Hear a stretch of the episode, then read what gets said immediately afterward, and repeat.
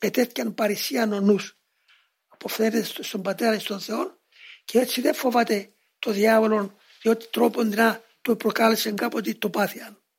Σηκώνεται πάλι και ως Υιός του Θεού με τα παρησία σου μιλεί. Πήγαινε πίσω μου ράκοντας σατανά. Εσύ θα μου κάνεις τον κριτή. Ο κριτής είναι ο πατέρας μου. Ο Υιός του Θεού του ζώντος. Αυτός είναι ο κριτής. Ήρθε εδώ για να υιοθετήσει εμένα και να ξεριζώσει εσένα. Και θα μου κάνεις τον δικηγόρο. Ο νους ο υγιής έτσι σκέπτεται και δεν φοβάται κι αν γλίστρησε. Βρίσκουμε παραδείγματα μεγάλα. Στους πατέρας πολλές φορές τα γλιστρήματα ήταν και θανάσιμα ακόμα.